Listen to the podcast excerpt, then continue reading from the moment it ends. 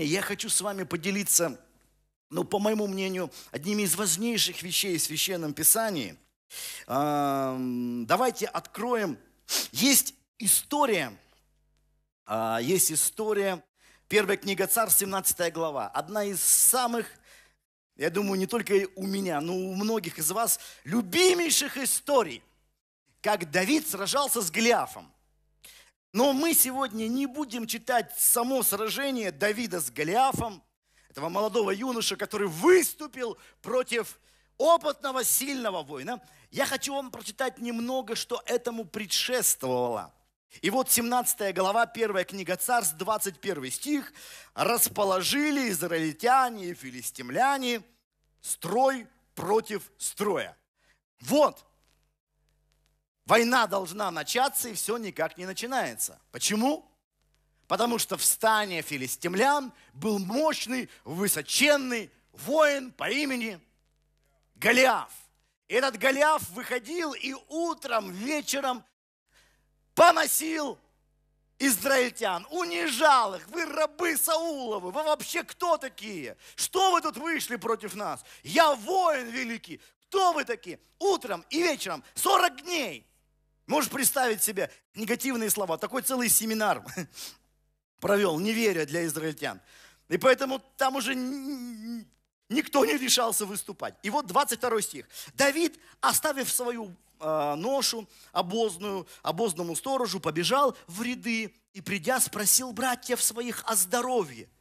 Братья они были среди воин израильских. А Давид самый младший, юноша. Вот пришел с провиантом, вот, с передачкой от родителей. Вот. И спросил, как здоровье ваше? И вот, когда он разговаривал с ними, единоборец по имени Голиаф, как раз семинар начался, филистимлянин из Гефы, выступил из рядов филистимских и говорил те слова. И Давид услышал их. И все израильтяне, увидев этого человека, убегали от него и весьма, весьма боялись. И говорили израильтяне, видите этого выступающего человека? Он выступает, чтобы поносить Израиля. Если бы кто убил его, одарил бы того царь великим богатством, и дочь свою выдал бы за него, и дом отца его сделал бы свободным в Израиле. И сказал Давид людям, стоящим с ним, что сделает тому, кто убьет этого филистимлянина и снимет поношение с Израиля? Ибо кто этот необрезанный филистимлянин, что так поносит воинство Бога живого? И сказал ему народ те же слова, говоря, вот что сделает, сделано будет тому человеку, который убьет его. И услышав Голиаф, старший брат Давида, что говорил он с людьми, и рассердился Голиаф на Давида и сказал, зачем ты сюда пришел и на кого оставил немногих овец тех в пустыне? Я знаю высокомерие твое и дурное сердце твое. Ты принес, пришел посмотреть на сражение. И сказал Давид, что же я сделал? Не слова ли это? И отворотился от него к другому и говорил те же слова, и отвечал ему народ по-прежнему. Вы знаете, наше внутреннее состояние влияет на все сферы нашей жизни. Мы порой сами того не замечаем. Нам кажется, что эта жизнь влияет на наше внутреннее состояние. Но в действительности наше внутреннее состояние, оно первично. Вот то, что у тебя находится внутри, с этим ты идешь. Идешь в свою семью или идешь к себе на работу. И вы знаете, вот бывает, бывает, когда вот хорошее такое внутреннее, внутреннее состояние, тебе как бы все, все легко, и ты выходишь, и тебе хорошо, и, и, и ты думаешь, не, у природы нет плохой погоды. Что бы ни было, солнце, ой, слава Богу, солнце, э, дождь, о, дождь, слава Богу, давно дождя не было, снег, думаешь, ой, наконец-то всю грязь засыпет. То есть ты как бы, вот тебе внутри хорошо, и ты все воспринимаешь как хорошо, правда же? Твое внутреннее состояние. Когда внутри какие-то проблемы, когда внутри, внутри что-то, что-то плохо, то на тебя не угодишь. И тут плохо, думаешь, и солнце жарит и жарит. Там снег, думаешь, еще снег, дождь, еще хуже. И, и, и тебе все не нравится. Причем тебе так кажется, что причина твоего раздражения на жизнь, то, что вот все как-то плохо в жизни. И, и на работе тебе не так сказали, и, и, и жена на тебя не так посмотрела. То есть тебя начинает все вокруг раздражать. И ты убежден, что просто-напросто люди какие-то не такие. И люди часто думают, что причина их внутреннего плохого состояния, их какой-то внутренней дисгармонии, то, что вот окружающие как-то неправильно к ним относятся. И, и, и, и, и друзья как-то не странно себя ведут. И семья тебя не, не, не понимает. И вообще все плохо. И дороги плохие. И страна у нас плохая. И, и семья у тебя. И все у тебя плохо. Бывало такое состояние? Внутри вот это все. И тебя все уводит из себя. Тебя все уводит из себя. Это, это вы знаете, как вот... Вот все мы учились в свое время э, в школе. И э, в школе часто очень... Ну, дети... Дети довольно злы бывают и жестоки. Бывает, находишь человека, у которого есть а, больная какая-то вот, у него какая-то вот, с, то, что мы называем слабое место. Вот, вот есть слабое, слабое место. И если дети находят у кого-то слабое место, они не то, что думают, о, у него тут слабое место, надо как-то с ним аккуратнее. Они тут же начинают вот на это слабое место давить. Правда же? И начинают, и бывает какого-то ученика в классе, начинают все донимать или доводить. Бывает, бывает же вот такое, да? У, у нас было такое, помним, мы с другом сидели за партой, а перед нами сидели э, две девочки, перед, перед нами. Вот, и э, вот, и... Зачем я это рассказываю? Ну ладно. Ну, в общем, я не очень был хорошим учеником иногда, конечно. Я был хорошим, но не всегда. Бывает, ищешь какие-то слабые места, чтобы она там разозлилась, и вот и человек злится, а, а тебе хорошо. Бывает так. Вот, перед нами сидела одна, а одна была девочка, у нас ее звали Васильева, фамилия была Васильева, и, и мы все время Василек, Василек, мой любимый цветок. Вот так вот, ну просто такой, Василек, Василек, мой любимый цветок. Вот и сидели, и, и это ее выводило очень ужасно, ей не нравилась эта песня. И чем больше ей эта песня не нравилась, тем больше мы ее, конечно же, правильно же, тем больше... Мы ее пели. Я не хочу, конечно, оправдывать. Да, мы делали, может, не совсем хорошо. Вот. Но э, поймите, дело-то часто вот, можно злиться. Вот есть какие-то люди, которые нас раздражают, разданимают. Но в действительности причина в том, что у нас есть вот что-то, да, за что можно зацепиться. Что-то, за что можно зацепиться. Потому что если зацепиться не за что, такого человека неинтересно раздражать. Есть такие, да он как слон, что ты с ним будешь делать? Есть такие, да? Че, как его ты раздражишь? Ему все равно. А если кому-то все равно, зачем силы тратить, чтобы его раздражать? Нет, ты ищешь того, кому не все равно.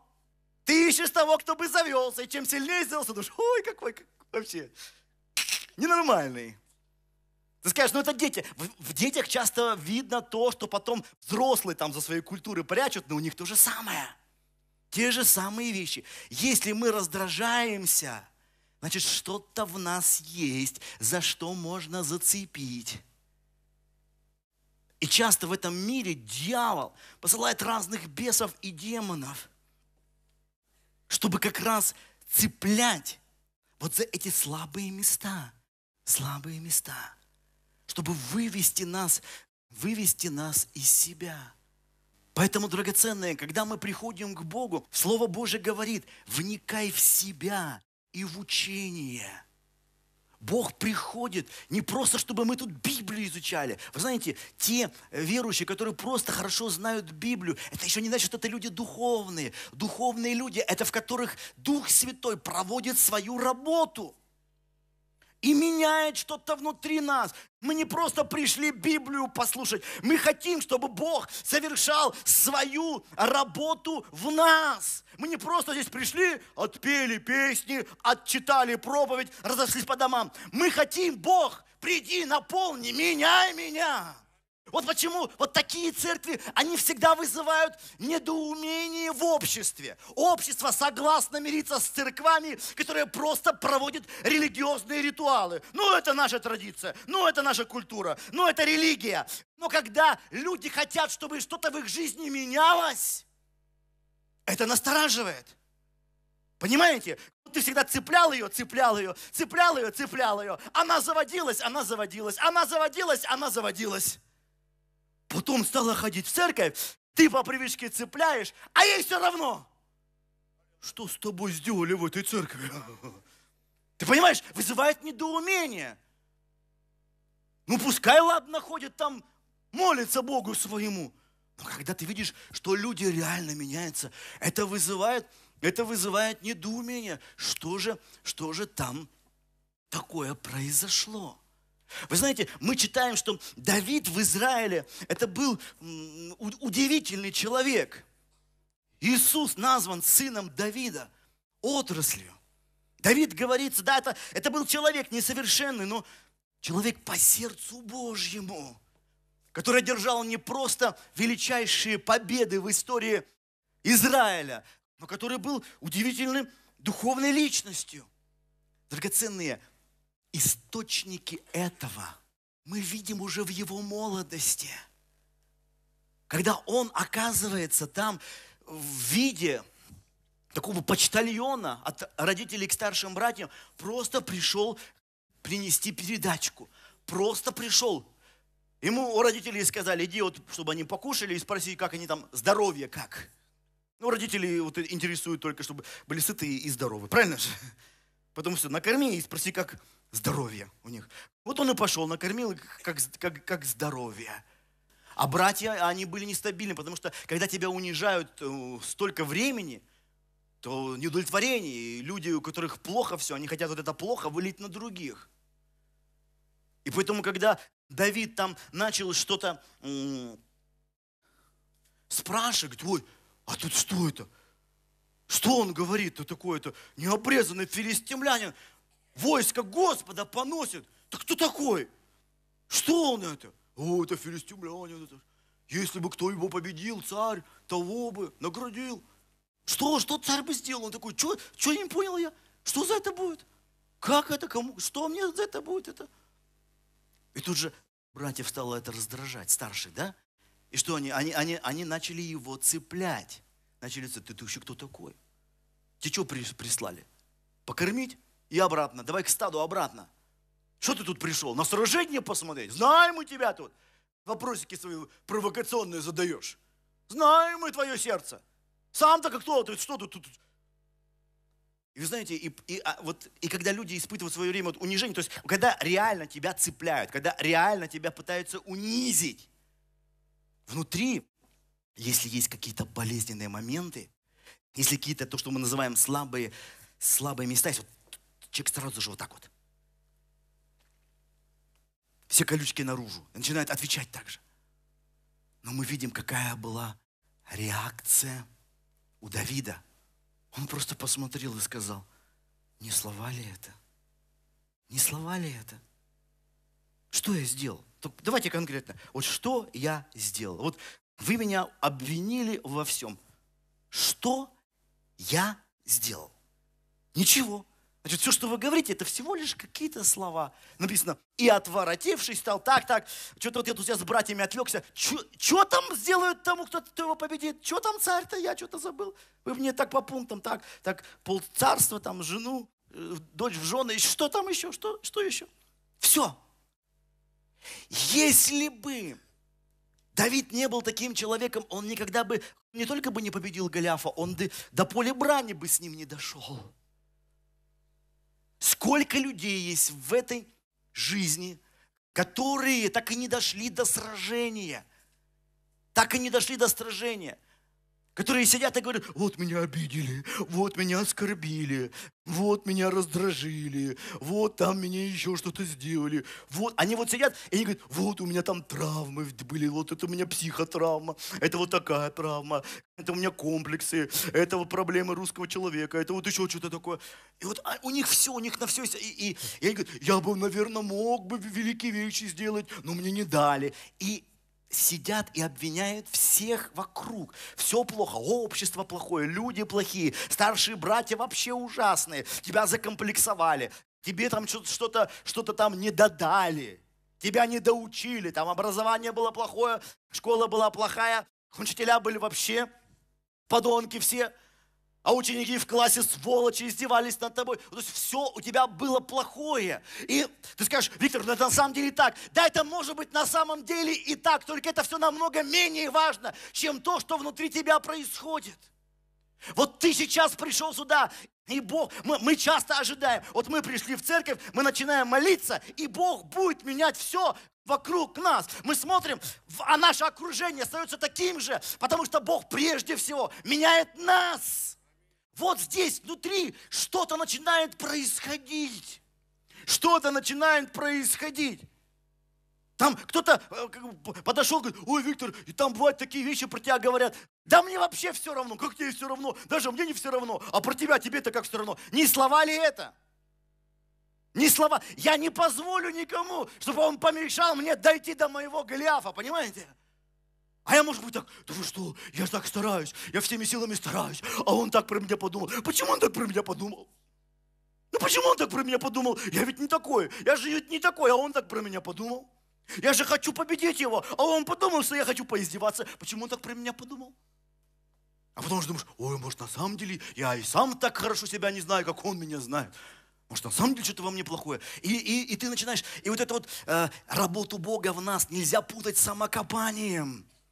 Есть люди, которые думают, что Бог работает вниз, а они сами себя так вот съедают. Вот что-то такое во мне, вот, вот такое, какое-то не такое. Ты знаешь, когда самокопание, этому конца края нет. Люди себя словно съедают, изо дня в день ничего в их жизни не меняется. Когда Бог приходит, Он не просто тебя разбирает, Он потом тебя собирает лучше, чем был. В этом разница большая. Бог меняет твою жизнь. Внутри тебя что-то происходит. И, и, и в действительности ты, ты, ты принимаешь себя. Ты знаешь, вот восстанавливается наше достоинство. Особенно я знаю, как часто многие благословенных, прекрасных женщин, девушек в нашей стране, в нашем городе, у которых просто-напросто разрушено достоинство. Возможно, унижения какие-то были, уничижения в семье, в школе или еще что-то. Бог здесь желает восстановить твое достоинство. Восстановить. Чтобы ты начала к себе по-другому относиться, принимать саму себя, любить саму себя, научиться любить самого себя, научиться любить ближнего, как самого себя. Принимать. Бог меняет эти все вещи. И поэтому ну, что-то происходит, вот, а, вот, а тебе все равно. Почему? Да не потому, что это такое, а потому что у тебя внутри порядок. Вот гармония, внутренний мир приходит в гармонию.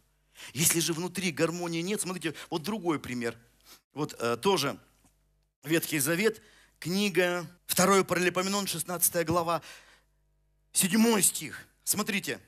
В то время пришел Ан, э, Ананий, прозорливец, к Асе, царю иудейскому, и сказал ему: так как ты понадеялся на царя сирийского и не уповал на Господа Бога твоего, потому и спаслось войско царя сирийского от руки твоей. Не были ли эфиопляне, ливяне с силою большую, с колесницами, всадниками весьма многочисленными? Но как ты уповал на Господа, то Он предал их в руку твою, и очи Господа обозревают всю землю, чтобы поддержать тех, чье сердце вполне предано Ему. Ты смотри, приходит Божий человек к царю Асе и говорит: смотри, уповал на Бога, Бог дал тебе великие победы, а сейчас ты не стал на Бога уповать. И пришли в твою жизнь проблемы. Безрассудно ты поступил теперь. Зато будет война у тебя сейчас. И десятый стих. И разгневался Аса на, на кого? На прозорливца, и заключил его в темницу, так как за это был в раздражении на него. Притеснял Аса и некоторых из народа в то время. Вот посмотрите, когда у человека внутри происходят какие-то проблемы, а видно, что у Асы были проблемы. У него были проблемы, проблемы с его верой, проблемы с взаимоотношением с Господом. У него были внутренние проблемы, внутреннее неправильное состояние. Вот этой вот гармонии внутри у него не было. Когда у человека нет гармонии, то его начинают все раздражать. Раздражать. Пришел человек Божий. Для чего? Чтобы помочь ему. Начал ему говорить: послушай, вот посмотри, Бог с тобой был. И вот какие великие победы. Сейчас ты на Бога не уповаешь. Смотри, ты же неверующий человек стал. И вот война у тебя, и, и беспросветно все. Ну подумай, да, ты царь, ты великий царь, но есть царь над царями. Начал с ним говорить. И Аса, вместо того, чтобы понять это, принять это, что начал делать? Начал раздражаться. Начал раздражаться. Вот внутри, когда это... Вы знаете, я вот сам, э, сам замечаю, какая-то бытовая ситуация. Сейчас у нас э, такое... То, что Олег говорит, вот такой мандраж пред, предпраздничный. Сейчас люди очень нервные становятся. И люди сейчас очень сильно нервничают, что они не смогут в Новый год наесться.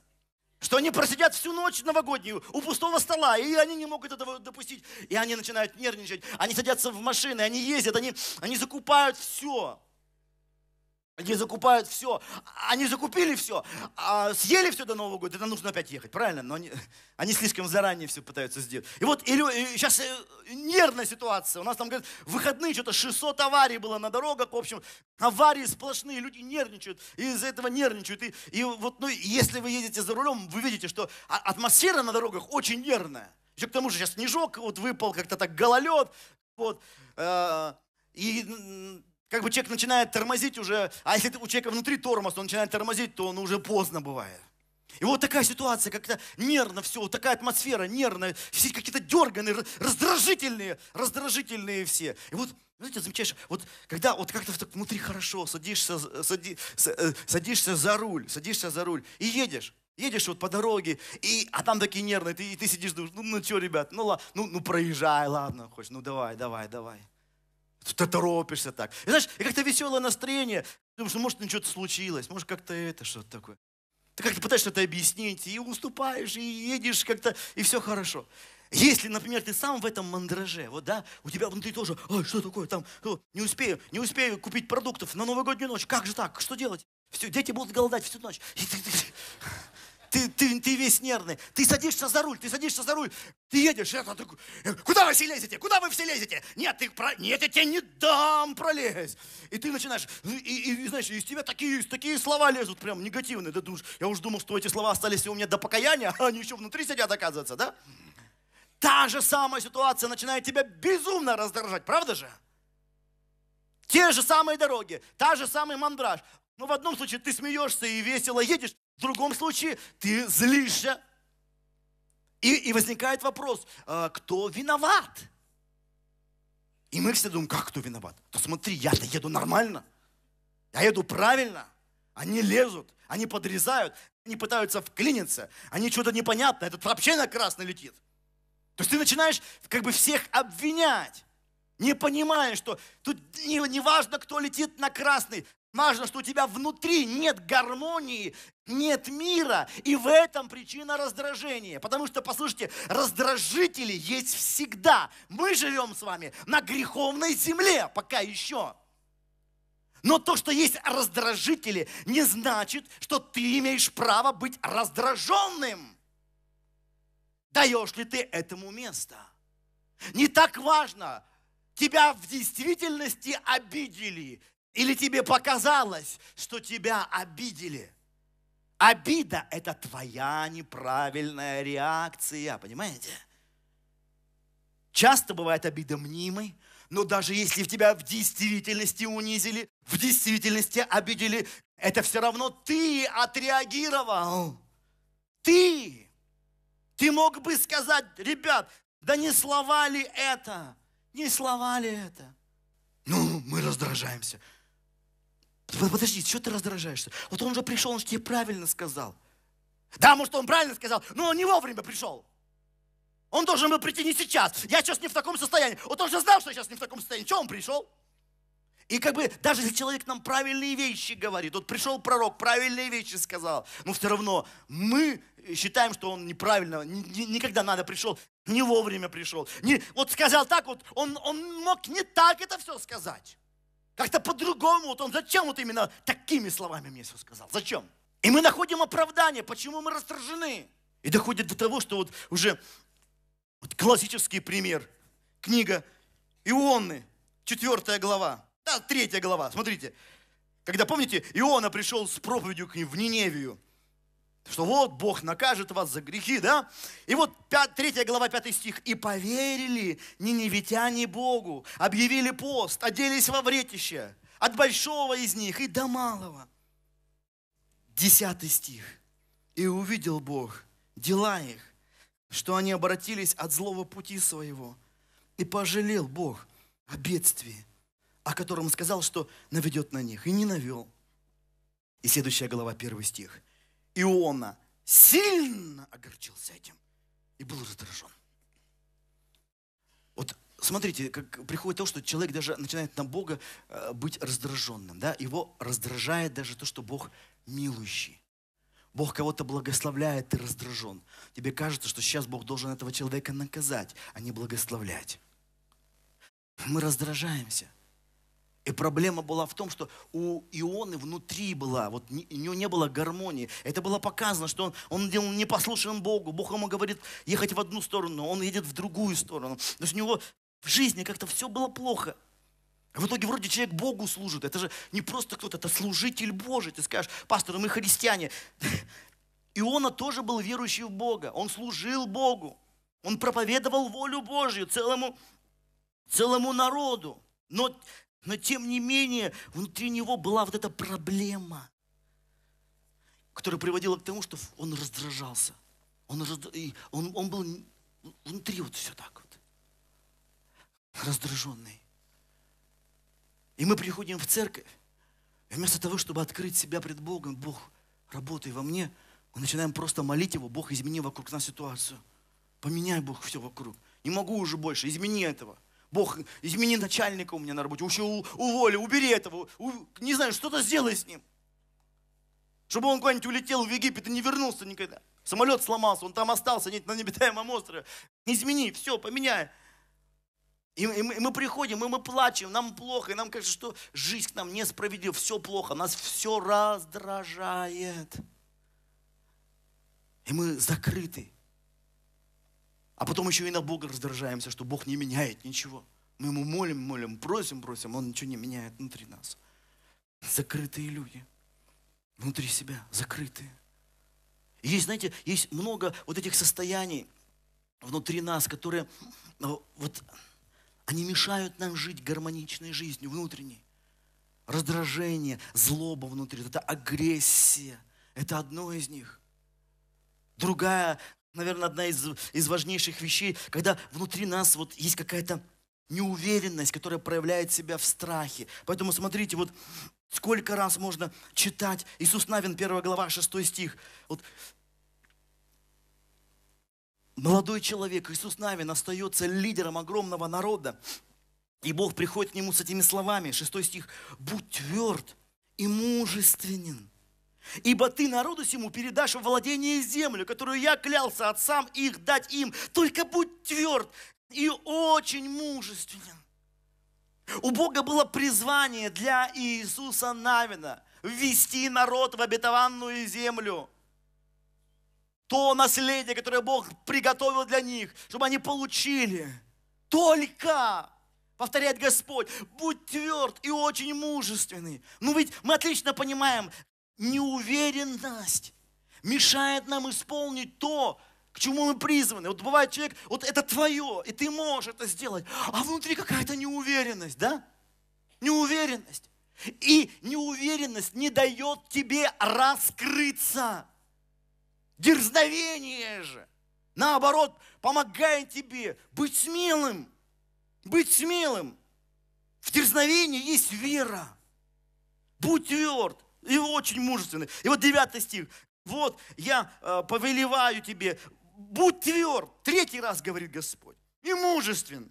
Не страшись, не ужасайся. Ибо с тобой Господь Бог твой везде. Куда, куда не пойдешь.